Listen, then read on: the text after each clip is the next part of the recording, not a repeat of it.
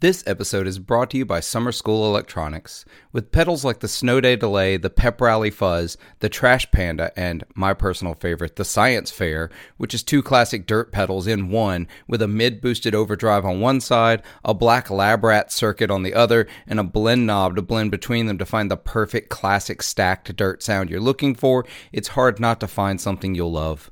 Mark builds all of his pedals by hand in Syracuse, New York, where he also works as a full-time educator. In addition to the super fun graphics on their pedals, Mark also offers custom artwork. Want your dog's face on a pedal? He can do it. Want your face on a pedal? He can make that happen too. Go over to summerschoolelectronics.com and make sure to tell them that 40 Watt Podcast sent you.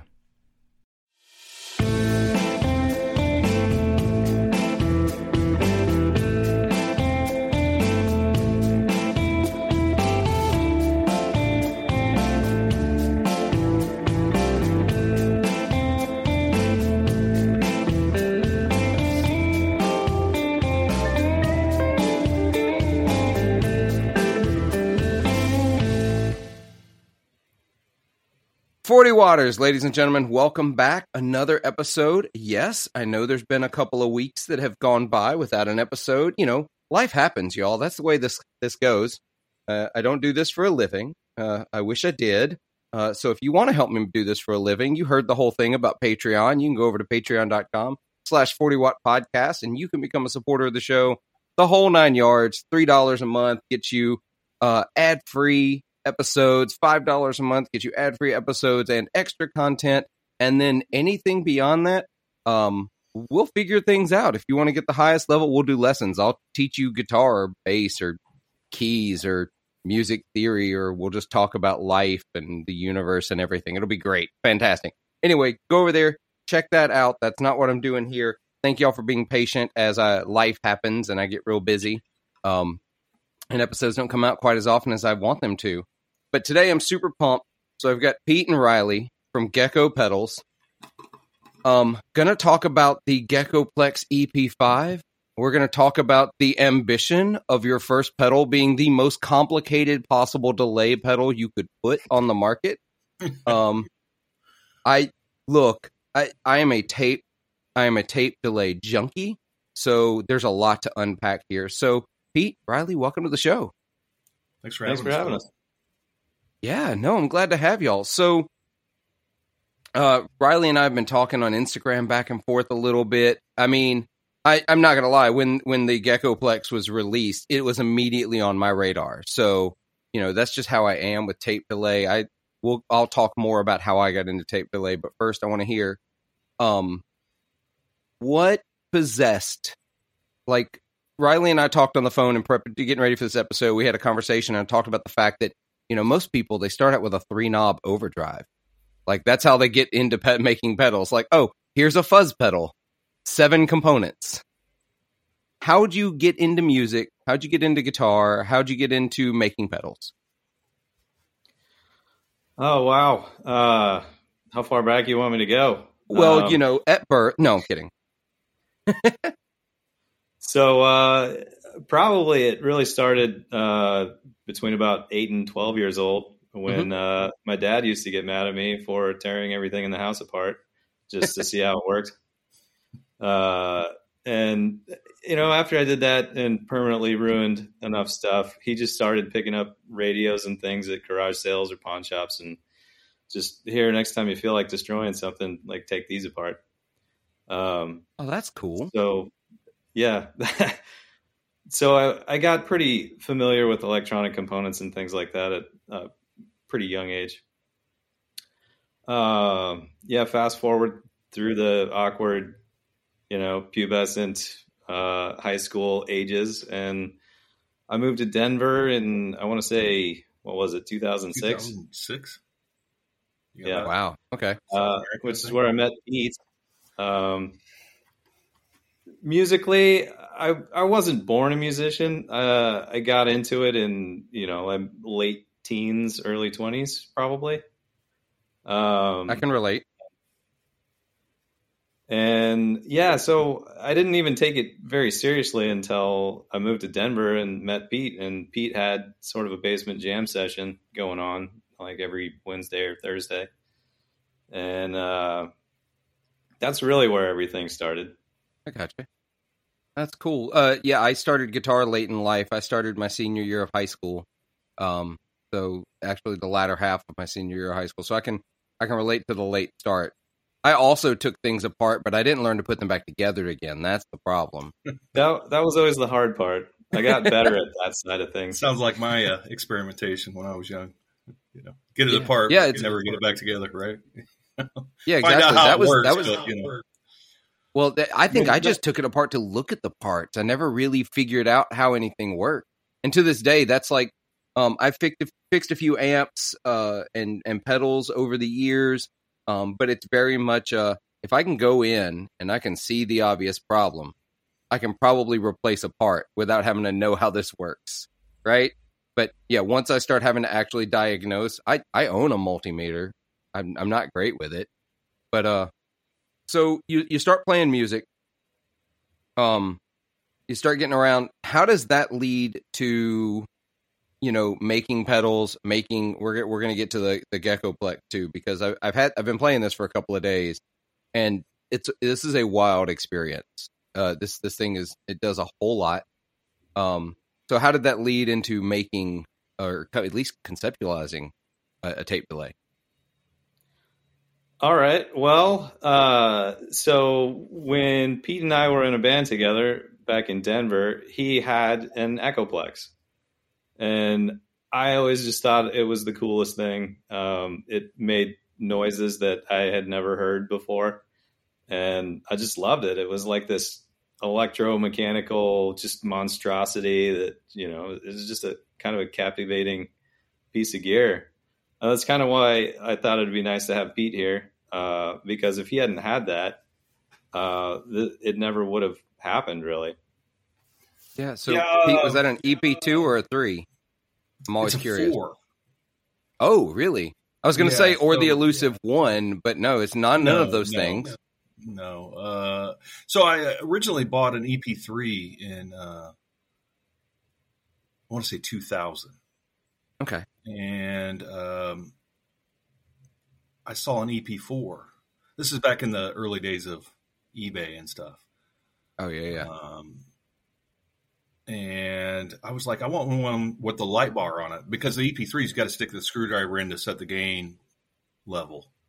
Gotcha. And I was like, okay, this one's got I've got it right here. It's got like a lot more options to it. You know, you could set the gain with a knob on top. It had a light meter to see when you're clipping or not. I was like, oh, I want that. So I bought both of them pretty quick. But back then they were not as... far more affordable, I'll say, than they are now. But that was true up until not that long ago, right? You know, and I wound up trading the EP3 for a lap steel a long time ago, and of course everybody wants the EP3, right? Because it's got the magical preamp, and Riley can explain some of that stuff, but. But the EP4 I love, and it's mine. It's the one I've always kept, and it's the one that Riley really dug into for research on the Geckoplex. And, we used it all through Nefarious Wayfarers, and I've had it all these years. It's a great piece of equipment, but it definitely has its, it's issues as well, It's inconveniences. Yeah, to say the least. Yeah, but I have a Fulltone tube tape echo, which is an EP-2 style with some tweaks and modifications. He came out with those, and then he came out with the solid state as well, which I was really fascinated with. And the old Geckoplex have. The slider on top, they would have that kind of stick that would stick up the 3 and the 4. But the early ones just kind of had that little arrow you would slide, on the front, really? It seemed like. And is his name Mike? Oh, yeah. Is it Mike? Yeah, Mike. Mike Fuller. I think Mike Fuller. And Riley was saying that he's closing down. I don't know if that's true or not. But so apparently he's, at least the way it's worded, without getting way into the weeds on it, because he's put out a couple of things, but he's at least shutting down the day-to-day, like, full-blown production in California. He's apparently moving to Tennessee. He says he's still going to make a few things, so I suspect there'll still be a few, like, probably like custom shop-style things. Sure, yeah. Right. Was he going to Nashville? It seems like a lot of California guys are heading for Nashville. Yeah, that's what he said. He's moving to Nashville, says he's already bought a place. And, you know, when I bought the Fulltone, so, you know, I don't gig nearly now like I used to, right? There was the day, you know, when I was playing 3, 4, 5 times a week. Most of them little blues gigs that didn't pay a ton of money, but, you know, I was making a very bad living with a guitar in my hand, and I loved it. I was 20 something, and it was the dream, right? Whether I was on tour or just playing in bars, I didn't care. I always wanted an actual tape delay. Ever since I saw the Black Crowes playing with them, and they were playing with the Fulltone unit too, and so of course now that I'm not gigging, I have a stable job and can afford to buy one, so I bought one. You know how that works. Mm-hmm. You never have it when you want it and can use it a ton. But I bought it because it's the modern production. I'm going to put in air quotes. It would be easier to service and easier to get parts for. I heard and there's a part of me that's like a tank too. Yeah, he did. It's overbuilt compared to engineered and just took all the problems out of them. Essentially, you know. I'll say some of the problems. He took a lot of the problems out of them. Sure, right. But yeah. My worry, but now, you know, with him sort of closing down things, it's like, oh, great. Now this gets to be like the Echoplex, and it's hard to find parts for and hard to service. Tape alone nowadays is getting tough to find, you know. It seems I found a place in Chicago that I'm so remiss to even mention, but I was in Chicago for a couple of weeks back. My wife and I took a vacation. We went to see Ariel Posen at Shuba's in Chicago. There's a shop called Rock and Roll Vintage. It is my new favorite music store, bar none, in the U.S. of any of I've ever been to.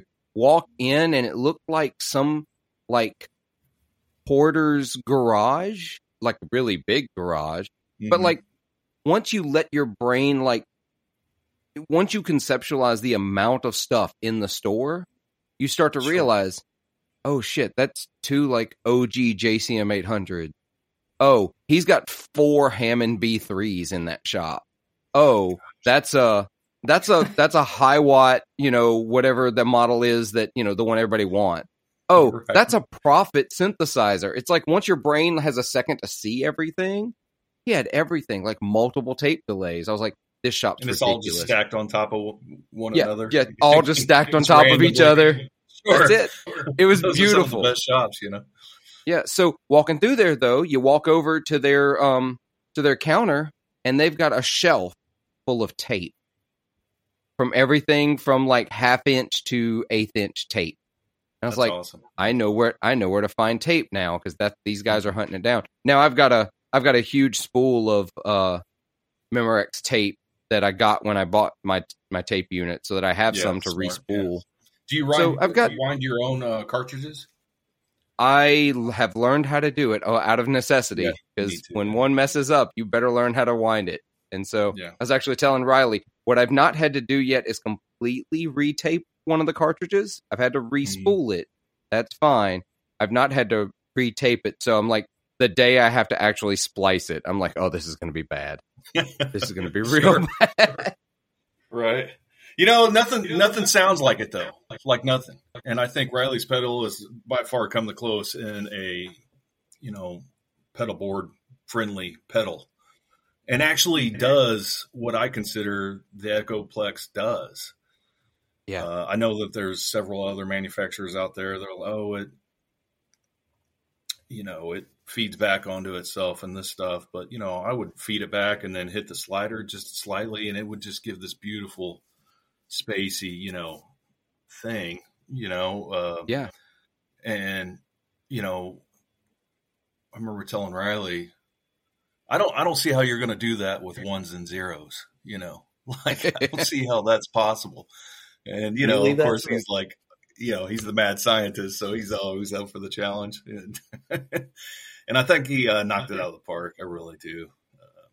I'm fortunate to have one of the Geckoplexes, and got to play around with it. And for somebody that's pretty familiar with original Echoplexes, it's the closest thing I've ever seen.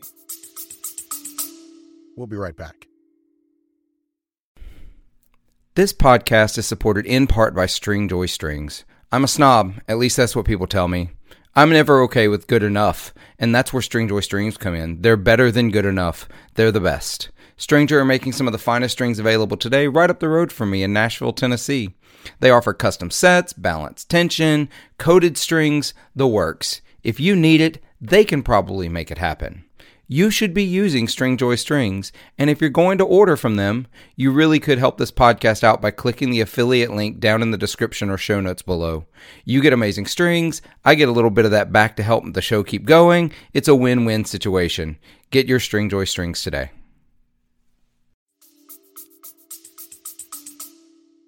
Yeah, so Riley, talk about that for just a second, because we talked about this on the phone.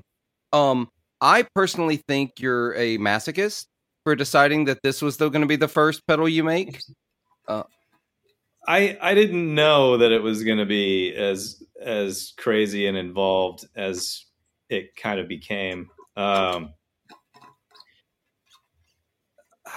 There's easier pedals to build. But yeah, the first and only really idea that I had for a pedal, I always kind of knew what it was going to be. It was just, how do I get there? And, it took close to 15 years from the idea that we had one day to, actually having it in front of me. Because I was working a day job all those years. And so it was just sort of like this project up on a shelf that did a lot more collecting dust than actually getting worked on. Because it was all just an hour here, an hour there when I was in the mood to work on it. And I didn't actually have full time 8 hours a day to hammer it out and get it going until just a couple of years ago. Yeah, well, I'm assuming by a couple of years ago you mean about the time COVID shut us all down and we had nothing else to do. It was that I was working a tech job during COVID, and I was really just kind of unhappy at that job. Just sort of we got purchased by a much larger company that basically sucked the fun out of everything that we had when it was a small kind of personal company. Yeah. But nobody quits their job during COVID. The great resignation we called it, I think. Yeah. Yeah, exactly. Well, so, so listeners, for those of you that have not checked this pedal out, seriously, go check it out.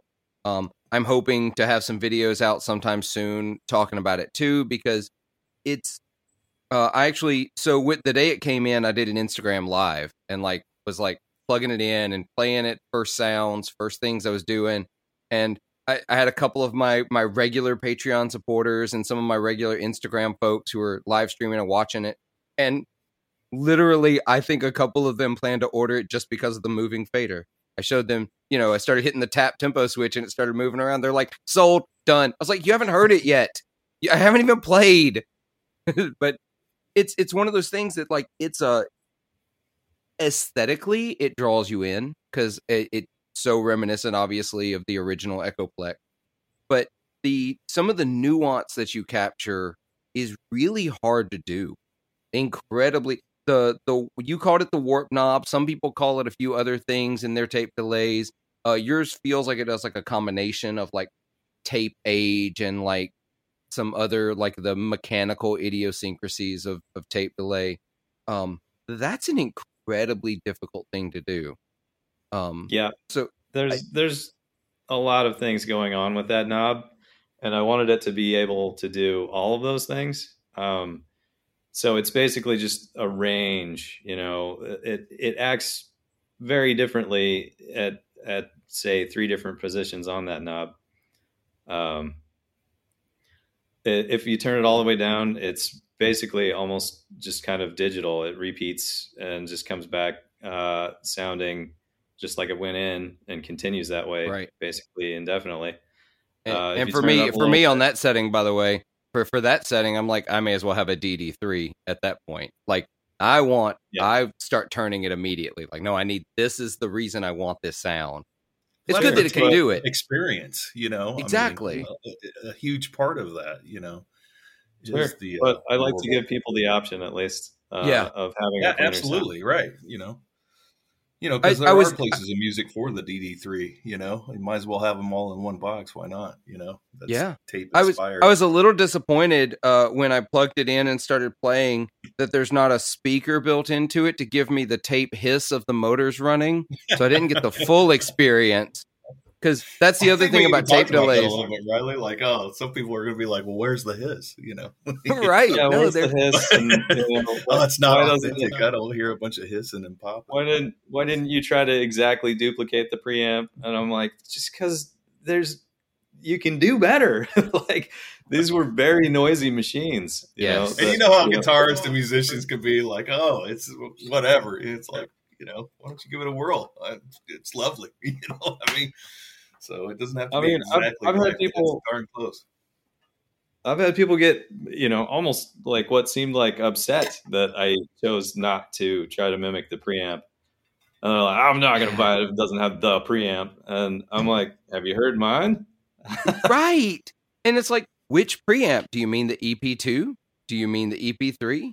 What? EP-4? Which preamp? Do you mean the Roland Space Echo, which has a totally different preamp? I did like the fact that. Right. You added the gain knob. There is a preamp in there, and you can tailor it. I also love the fact that you have the option when you switch the pedal off, you can have it turn that off and be completely bypassed, or you can have it where that stays engaged. That gain function and that preamp is still engaged, which is part of it that I love. But I'm not married to any particular preamp. I just want a little something.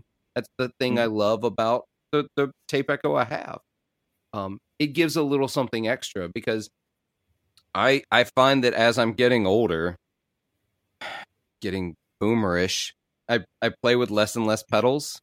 And so it's like, now I'm down to like, I just want to gig with my, I say less pedals. Y'all listeners, don't pretend that means less stuff, because I was telling Riley, like, I play with a super inconvenient rig. Now I literally drag a 212 and a head, a rotating speaker cabinet. I have a Leslie Model 16, a tape echo, and a couple of drive pedals. And I'm like, it's not less stuff. It's just fewer pedals.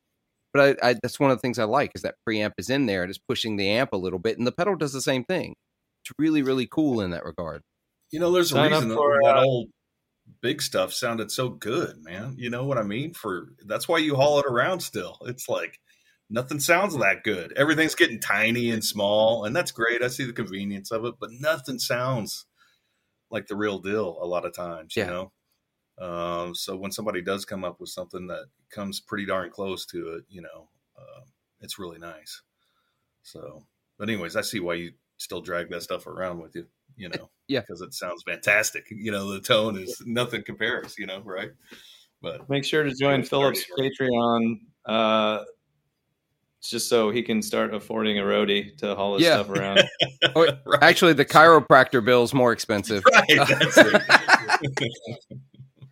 Yeah, I need a roadie, because I'm not making any money playing these gigs. That's for sure. I'm playing blues cover gigs. Your fans be like, "Hey, you want to help me out?" You know, they're like, "Yeah, this is going to be awesome." You know, I need fans for. No, I'm kidding. But no, I it's sort of like it's like for a long time, and still, I mean, I named this podcast after my like Till I Die amplifier, Super Reverb, is my favorite amp of all time. I don't let anyone help me carry that for a reason. I don't need to be liable for your doctor bills. It's the worst amp to carry. Yeah, is I original, blackface or what? It's a 70 that I've had converted to AB763 circuit. I bought it. I don't know, 17 years ago, and I played with it. God, it's my favorite amp. In fact, I was telling a friend of mine, actually telling Kyle, one of my Patreon supporters, I was telling him, this is how I know that it's my like lifer amp, that it's tied to me forever. I don't count it when I count how many amps I have. Like I realized I did it subconsciously. I didn't count it. I was like, I have too many amps. I have XYZ number of amps. And I was like, oh no, I have another one. I just didn't even think to count because that one never goes anywhere. It's that's not the one that will never be sold, right? You know, that's so it. Don't even that's count it. That one. Yeah. So Riley, correct me if I'm wrong. You're a drummer, aren't you? I am. Yes. Yeah. Your primary instrument is drums. So not, I mean, you obviously play some guitar. You probably play a bunch of stuff like a bunch of musicians do, but I play guitar at like a kindergarten level. It's, I mean, enough to test pedals out and things like that. But I'm modern day Jim Marshall, right? You know, like I'm probably one of the few drummers that great amps. You know, I'm probably one of the few drummers that does play through pedals, though. Yeah, that's like, true. Yeah. You know, and I think that there's definitely a place for that. Yeah, wait, you played drums through pedals? With modern music, man, and a lot of these youngsters and, you know, experimental people are playing through, you know, pedals, things you wouldn't ever guess, you know what I mean? Like that friend of yours who's a harp player, forgive me, I forgot her name, but she's amazing. Oh, you know, amazing. I know it's a stringed instrument, but, you know, she does all this amazing stuff through pedals. You know? And Emily. Like, Emily Hopkins. Yeah, Emily Hopkins, the harp player. Yeah.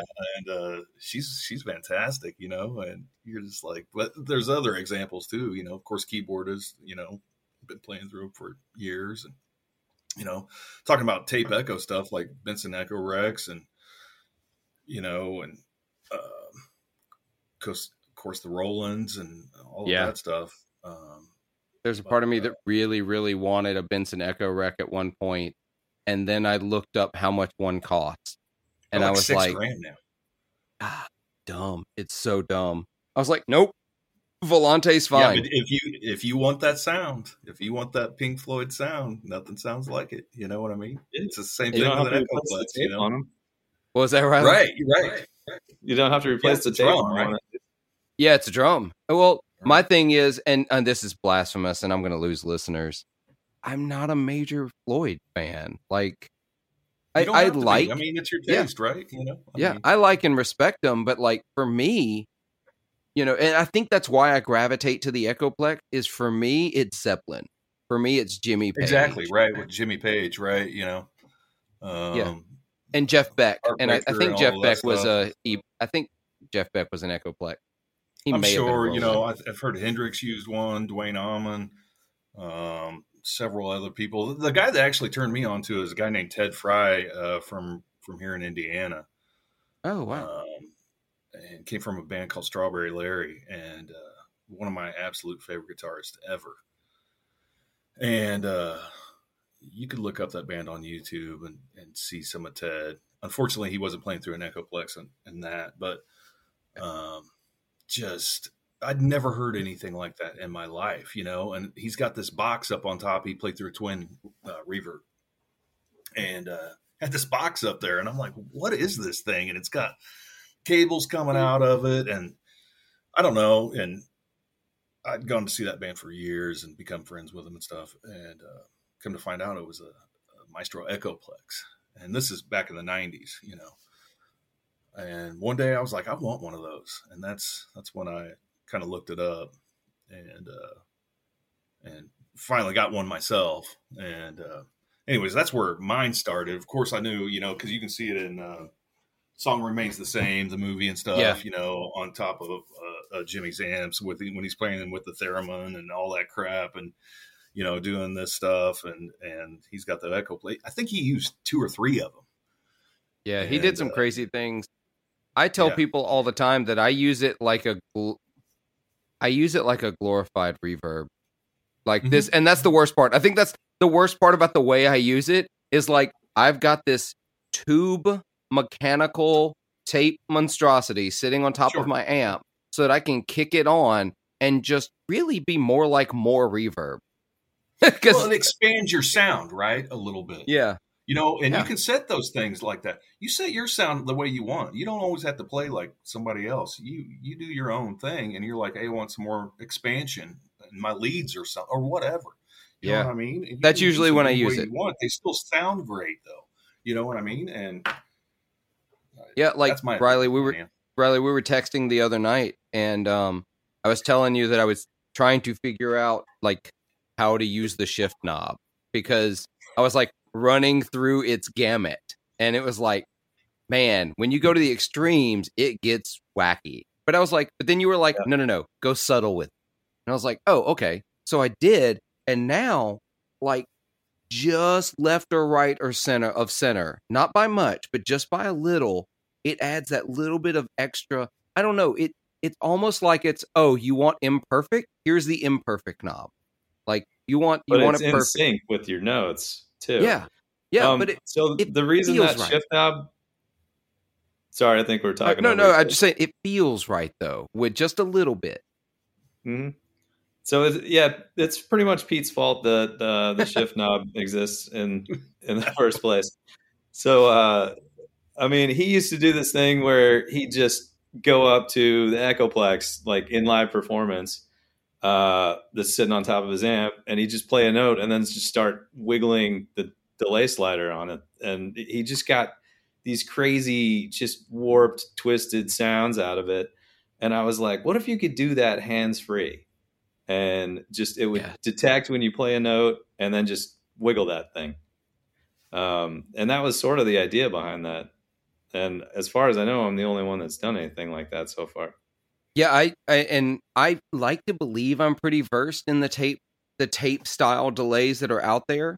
Because I came to delay late. First of all, I was a hardcore.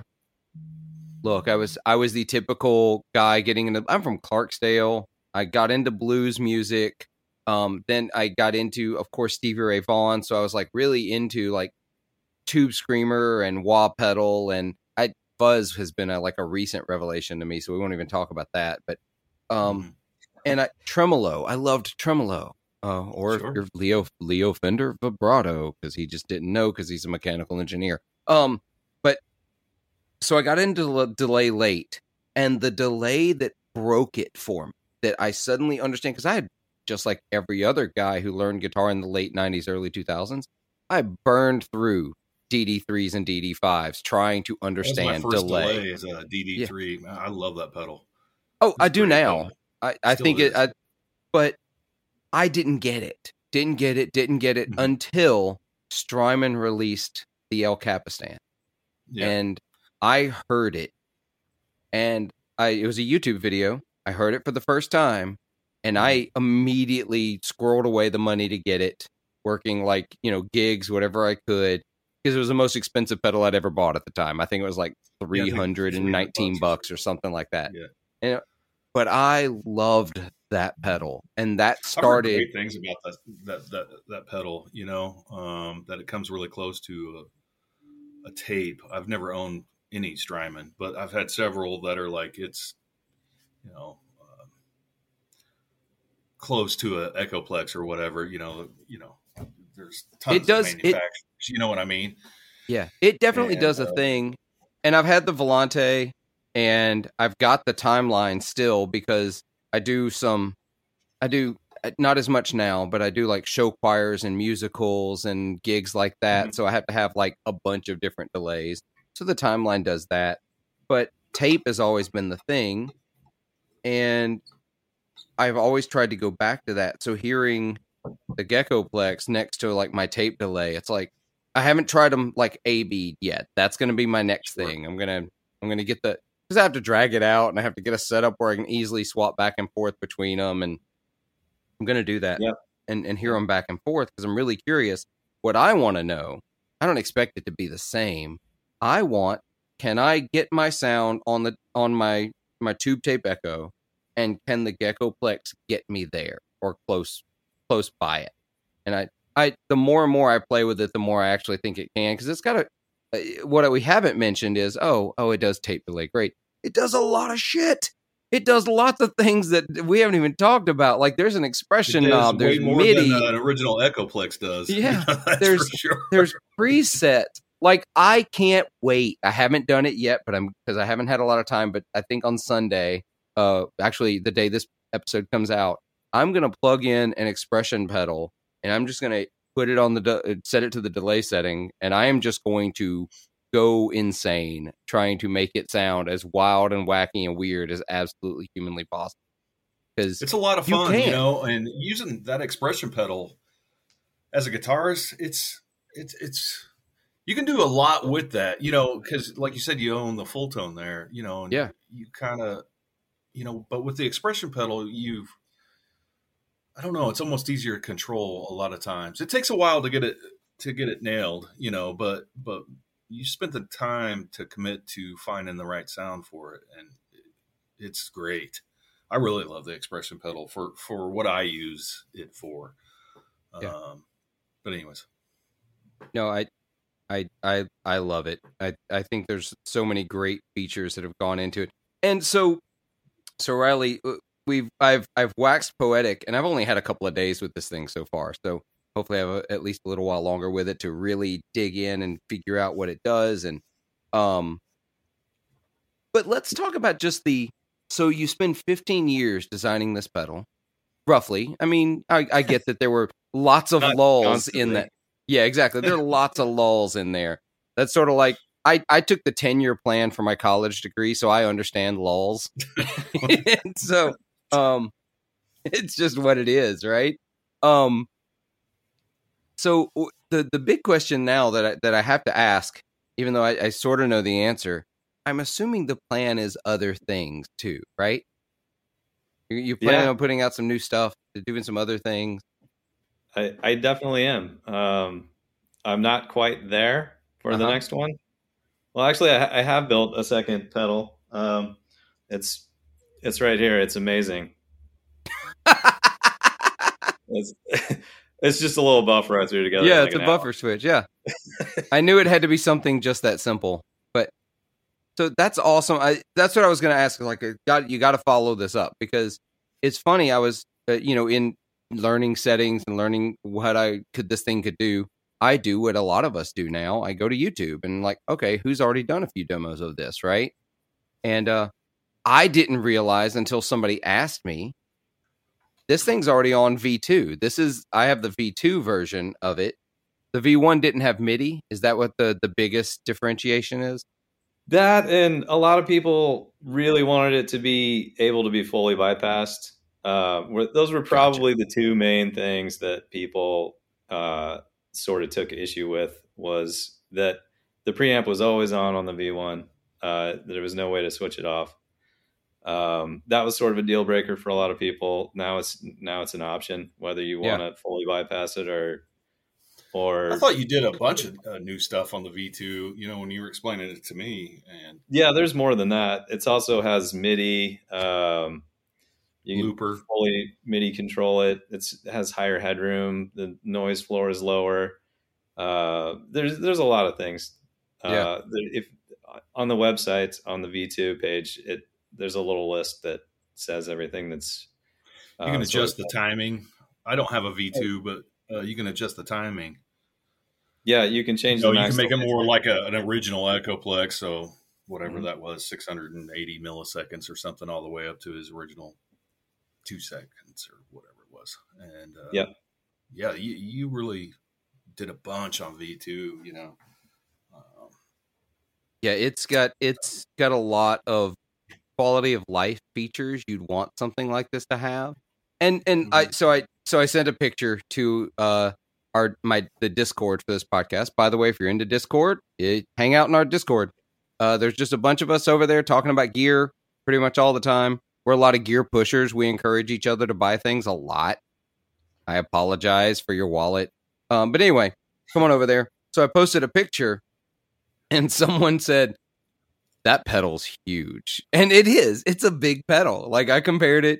I put it on top of my Timeline. I'm like, yep, it's just a touch bigger than the Timeline. Pretty much the exact same size, isn't it? You know. Yeah, it's really, really close. And it's like, it does one thing. Oh my God, it does that thing.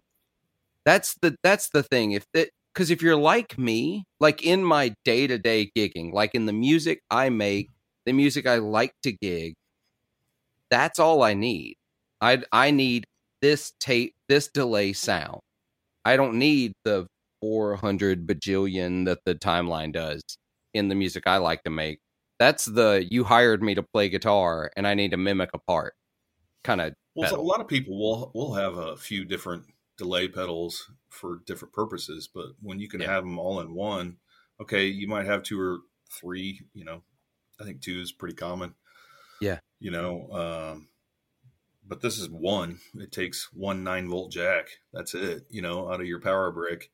Mm-hmm. And this thing, you can make it sound almost like Bucket Brigade, you know, all the way to, you know, spaceship tape stuff, you know what I mean? And it's everything in between, it seems like. And especially with V2, I mean, that thing's got everything now. I like the reverb on board, too. The reverb's really nice. And I have to tell you, I'm going to tell you thank you, because I was curious if I could, and I did. I turned the volume of the repeats all the way down, and I could just use the reverb without any of the repeats of the delay, which is, it's a nice addition. It's not something like I'd go in and think, oh, that's a feature that's going to make me buy it. But I like that it's there and that it exists. Yeah, you can use it as reverb only too, if you want. So in addition to Echoplexes, I was also a fan of the RE-201. Mm-hmm. And like I had an RE-20, you know, the pedal board version of still valid, even with the new Boss pedals. That's still a super valid pedal. It's a great pedal. Pete sold me his. He had one way back when we were both in Denver, and he's like, I'm getting rid of this pedal. Does anybody want it? Or otherwise, I'm putting it up on reverb or whatever. Yeah, reverb wasn't around back then. But yeah, it might not have even been a thing. Like eBay. I'm gonna put it up on Craigslist. Yes, yeah. No, I was so glad you bought that because I always liked the pedal, but I was looking for Echoplex in a pedal, you know. And the Roland Space Echo isn't quite that, you know. I always think of all the reggae albums and stuff like that came, but those had a reverb unit in it, spring reverb. Yeah, so getting back to being a drummer, like basically the two things you want as a drummer mostly is delay and reverb, because then you can do, you know, reggae, dub style kind of sounds and things like that. There's not that many other effects that are super useful to a drummer, right? But delay and reverb are definitely appeal to me, I really wanted the pedal that I was building to have a reverb, so I could have just sort of a all-in-one thing for my kit. And yeah, that's still a hall reverb, correct? Is it a hall? It's kind of a hall chamber style reverb. Okay, more or less. And I appreciate that, because this is still me saying, look, I know we've come so far in DSP, and we might want to talk about that here in just a second, but we've come so far in what digital can do. I still hate digital spring reverb. I hate every one of them. I've yet to hear one I like. It doesn't exist. It doesn't sound like spring, but DSP does a great hall or room. Those sound fantastic to me, which is what spring was trying to sound like to begin with, if you really think about it. So it's right. I appreciate that you did not try to mimic a spring reverb, because I'd probably hate it.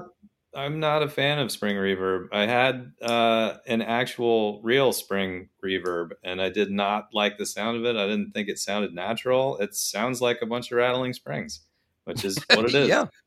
I'm personally a huge fan. Like Fender Reverb, I love that sound. The Super Reverb is my favorite for a reason. Splash, you know, swamp splash stuff, you know, but dial in a little. Oh gosh, I love that sound. So that's just my. I do. Well, Fender amps also can get too much way too fast, and I feel like no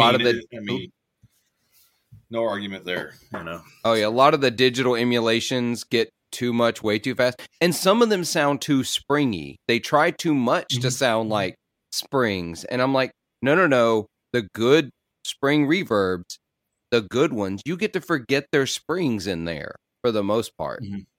If they're good. I'd always heard like those big reverb tanks, like the 5 springs with the long springs, if you take 2 of them out, it really dials that in nice. But I don't know, something I'd never experimented with it personally, but I'd always heard that makes a big difference. Me either. I'm not a tinkerer anymore. Talk about reverb. I always did like the Holy Grail though from Electro Harmonix. You know, I had one of those for a while and I always liked it. But That wasn't a bad one, but like I said, Fender amps have been where I came from. Super Reverb's the amp I've had for the longest. I've never needed reverb. That's the thing for me. It's like I usually have it in amps. I have a couple of amps right now that don't have it, and therefore I don't play those amps as much, even though they sound great. And so it's like, there's a part of me that's like, oh, I should keep them because they have this sound. And then there's a part of me that's like, are you going to gig that amp? Are you going to actually take that amp out and play it? Because if not, why do you have it? Well, like the great Danny Gatton, I think I read once, he said, because he played through one of those old basements. It didn't have reverb, right? And they're like, you don't have reverb on this. He's like, you play loud enough, you don't need reverb. You know, of course, Danny played so loud, he'd melt your ears, you know. Apparently, I never got to see him live. But yeah, I never saw him live. So, but yeah, so the other thing about effects on drums, though, I've learned so much by watching that pedal show and watching Nick over there and like the stuff he does on drums. Great. I've learned that rat on a snare drum sounds amazing. Huh. So you may have to give that a try. I'll try that. Okay. Yeah. Just put some grit on a snare drum. Well, you know, back at my undergraduate degree was in music and audio engineering. I did like a split degree, right? I did way more music, way less audio engineering, because I actually learned in the process of working on a degree in audio engineering that this is going to sound so awful. I hate working with other musicians who have all these like weird ideas of the way things should be done. And I'm like, no, stop. Microphone on the thing. They're like, well, I heard if you turn it the right direction on a full moon when the sun is like, no, stop. Just microphone. You sound like an outstanding sound man. Yeah. You know, it's one of those things where I'm like, look, I'm going to make the sound you give me sound better and louder. But please don't tell me about whatever it is that the witch doctor that you bought snake oil from tells you is the way that things work better. Like, so I realized real quick, I'm like, I know it's awful. You know what I mean? It is awful. They get so, you know, anyways, I don't. Yeah. We get weird. We get real weird. And so it's one of those things. It's like, I realized real quick that I was like, I'm not going to be able to do this for a living. I don't. So I took way more music classes and music theory and music history, but I'll tell you what a huge difference a good sound man makes, though. Oh my gosh. So many people don't even, I don't want to say they don't consider it. A lot of bands can't afford a great sound man. But, yeah, that's true. And I was at a show, a tribute show. A friend of mine passed away a couple years ago, and we have an annual concert for him, and the sound man there was just fantastic. I mean, he made everybody sound so great. Yeah, I don't know. I don't want to go on a tangent on that, but man, what a great sound man is. It makes sense. It's just unexplainable. It really is. Honestly, my barrier for good sound man is so low at this point because what I've gotten in the past, I'm like, is he looking at me when I ask for more monitor? Like, if they're just looking my direction, or is he at the bar, like, just chatting away? Like, as long as he's actually looking at me, hey, you're a good sound man. I don't care what your ears are. You're at least paying attention to, hey, turn up the mic, hey, you know. Yes. Or he just didn't have constant feedback on stage the whole show. Like, I'll set the bar just that low. Yeah. Oh, my gosh. I've seen those guys, too, man. Oh, just atrocious. They shouldn't even be near controls. No. You know what I mean? Like, and as someone who's been a sound guy, I was a sound guy at a place called Ground Zero Blues Club. It's in Clarksdale. If people have heard of it, it's because Morgan Freeman was a part owner at one point. I don't know if he still is. I need to check into that. But and that's the bar I've played the most over the years too, because it's my hometown bar. But I'd have guys in there who are you guitar players, listeners, those of you that are so hard on sound guys. You should be a sound guy for a couple of nights and also deal with guitar players. And like, I'd have these guys in who, don't get me wrong, I love them. They're great guitar players. Some of them, if I said names, you might even know who they are, but I'd have them in and I'm like, guys, this is like, this club holds like 175 people. Like, this is a tiny place. I'm going to need you to take your twin off of 10. please, for the love of God, turn it down. It's not that I don't want you to sound good. I do. I want you to sound amazing. But you're hurting me, and I can't. I literally can't get the monitor louder so that you can hear your vocal. It's not possible. Like I'm already cranking everything. It's one of those things too, where it's like, guitar players, be mildly considerate of your sound people. You'll know the bad ones. Trust me, you'll know the bad ones. But it's like, I'm not telling you to make you sound better than you ever have before. I mean, that's it. 100%. It's really unbelievable. I mean, what a quality sound person can do for you, you know? And, yeah. Anyways, I had Jesse from 29 Pedals on the podcast a few weeks ago. And, nice. He's also a drummer, audio engineer, has great ears. We got to talking about the way people mic drums and the whole, like, putting it in the hole rather than just micing the head. And it's like, look, back it up. The hole does not mean you have to put the mic there. The 80s taught you that. That's not right. Like, get it where it sounds the best. We've had this conversation about live sound engineering, and it's like, I watch way too many engineers get on stage. They flash their light in the cabinet, and they figure out where the cone is, and they point the microphone exactly where they think it sounds best. But not once do they listen to it. Like, they're like, oh, this amp sounds best like this, because this is how I mic every cabinet and every guitar player, regardless of what they sound like. Stop. Please use your ears. Listen to something. He said he had a really good point, and I wish I had known this when I was doing this more for a living. I did the same thing he was talking about. He said, I wish they would stop sound checking the individual instrument. Like, don't get up there and just hit the bass drum and then just hit the snare drum. He said, if they're going to do it right, what they ought to do is get the whole band up there and tell them to just jam, play something, and let me get levels, because that's what it's going to sound like. Because, Pete, you've probably dealt with it a ton. You get up there to play guitar, you play a couple of notes, and the sound guy, before the band has even started playing, it's like, yeah, you're going to have to turn down. Yeah, you hear that all the time. I agree with that. You know, on some of that, you know, it's like, hey, you know, 1, 2, 3, check. Okay, yeah, the microphone does work. But, you know, I couldn't agree with you more. I always thought, why didn't the whole band play and you just dial it in off that? You know what I mean? But I'm not a sound guy, so.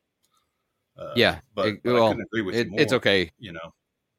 It's a thankless job. And, it's like being an umpire in baseball. When you're good at it, everybody hates you anyway. When you're bad at it, or doesn't notice you. Umpire at baseball, you're not noticed, you know. Yeah.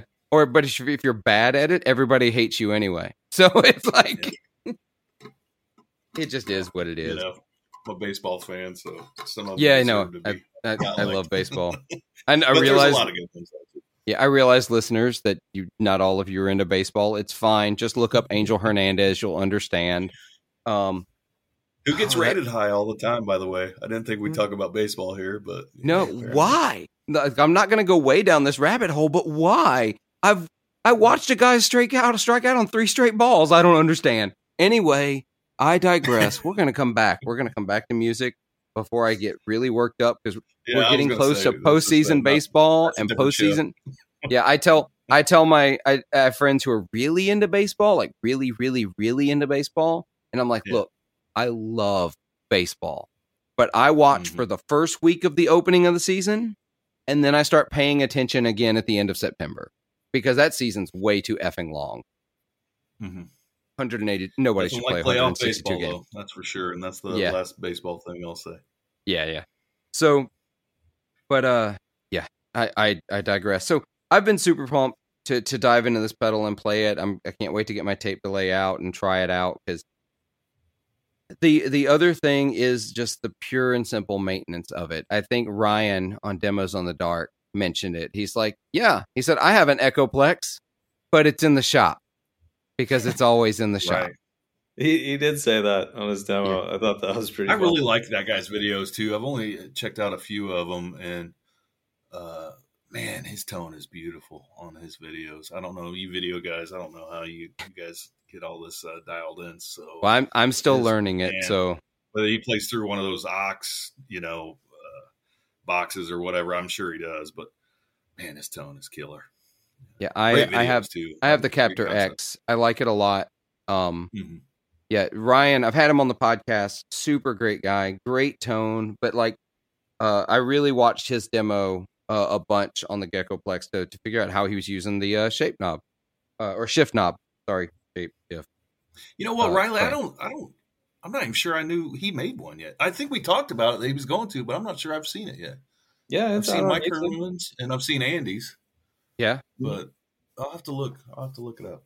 Yeah, Ryan did one too. It was a great video. And so it was one of those things where it's like, so this is where we talk about this because this is unpopular to talk about. But it's like some people see it and they think, oh, expensive pedal.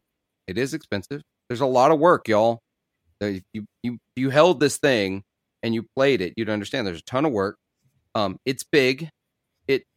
I'm going to use air quotes, listeners. It does one sound. All of y'all stop that shit. Because how many of you own 17 drive pedals that all just sound like a tube screamer? I'm just going to stop there. I had a revelation recently. I had a buddy of mine, Scott, loaned me a bunch of pedals that I didn't have, had never played through, a bunch of drive pedals. And I started plugging them in. I'd play a few things. And I was like, okay. I swapped the pedal. I was like, did I swap the pedal? And then I plugged in another one and played. I was like, did I swap the pedal? Because it was like, all of y'all play one sound anyway. So stop. Sorry, that's my saltiness for the day. I'm done. I'm better now. Anger's gone. But it's... So you get this thing. It's expensive. It's big. It does one thing. But you know what? When it came out, I noticed a whole bunch of YouTubers had it in their best of 2021 list. I've noticed more and more people talking about it. And I've been... It's one of those things where, as a YouTuber, or bad YouTuber, because I don't put stuff out on YouTube enough, I don't trust YouTubers. I need to hear it for myself. It's one of those things, I get it.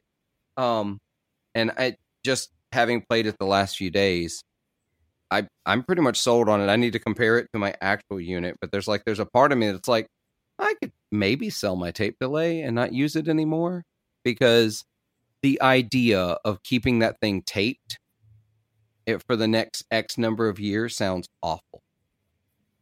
I've had a ton of guys that bought one pretty much just because they were tired of servicing their tape machine.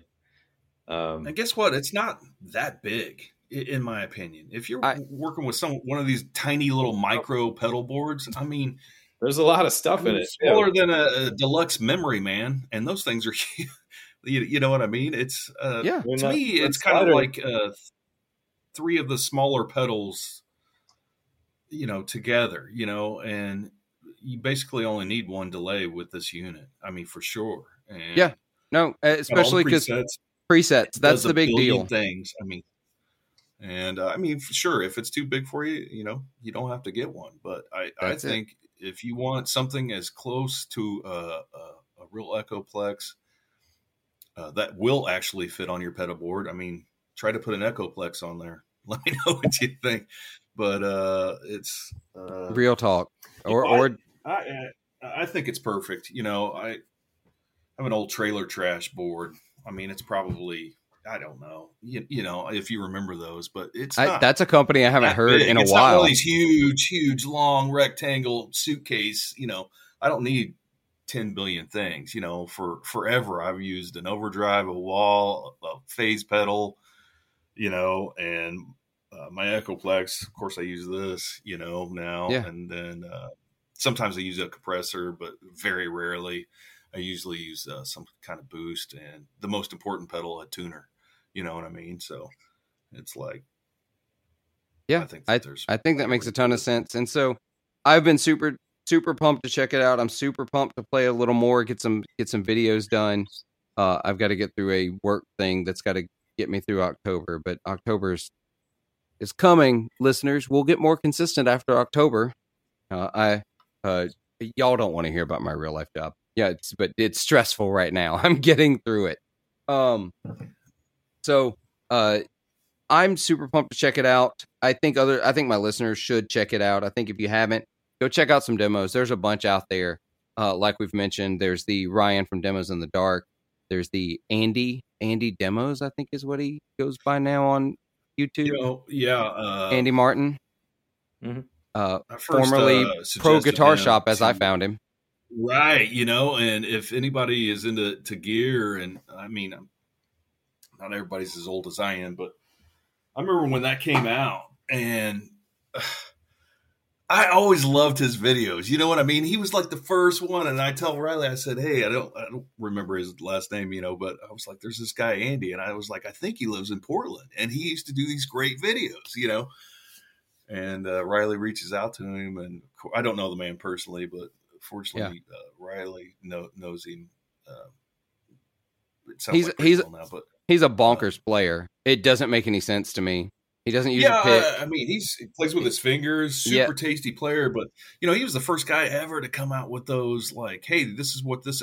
Before you had to go down to Guitar Center or wherever and plug it out. I want to try this or I want to try that, and you didn't really want to, you weren't in your own atmosphere to feel comfortable enough or to play through it long enough or whatever. Do you remember when you could, with that Roland pedal, do you remember when you had to get a CD of sounds from a company or in a magazine to hear what pedals sounded like? Magazines, they would play, you put them on your little, and it's just like, I've got this great Fender book about Fender amps, and I think it's Greg Koch in there. And he narrates this whole, and he goes through every era, but it's a CD in the back, and you would put it in, and you'd be like, "Hey, this is what a '67, or whatever super, not a '67, but the old super before they became super reverbs, the super amps and stuff." But he went through everything. Hey, this one old champ sounds like so you'd listen.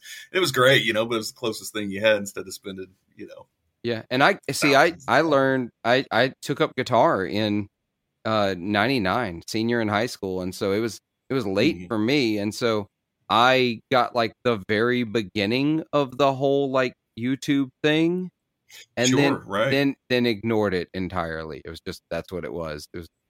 It's almost become a lot now. There's so much to choose from to view. It's almost too much. So social media in general has started to become too much for me, but that's a whole other ball game to talk about. I don't really. That's a conversation in itself. Yeah, so, no doubt, But I think a lot of the guys that are producing videos of Riley's pedal, have done a fantastic job. They're some of those guys.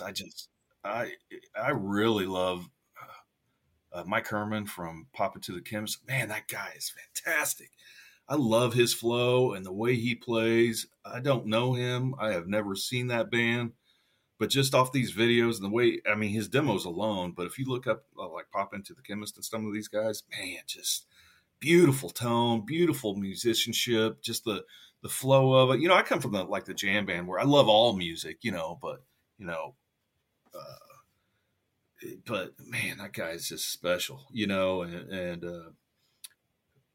anyways, I just think a lot of these demo folks, have done a fantastic job with the Geckoplex, and Riley's pedal, I think I tell you what, that may be a conversation that we need to continue over on the Instagram. Oh my gosh, brain killer. Over on the Patreon portion of the podcast. So listeners, want to thank y'all for hanging out with us. Thank you for listening. Thank you for all of the support you give. Remember to go over to all of the social media things while I'm ranting about social media. Instagram, Facebook, Discord, if you're into it. You can find all the links below. You can also find the links for the website and the link tree. That'll give you all the other links, Hey, I heard you like links, so I put links in the links. It's stupid. So appreciate y'all hanging out. Go over to patreon.com/40 Watt Podcast, where you can support this podcast and get extra content like the episode we're about to record right after we follow up with this. In the meantime, Pete, Riley, thanks for being on the show. I really appreciate y'all. Thank you, Philip. It's good to be here. Yeah. And listeners, until next time we meet, remember, be good to yourselves, be kind to each other, and make some noise.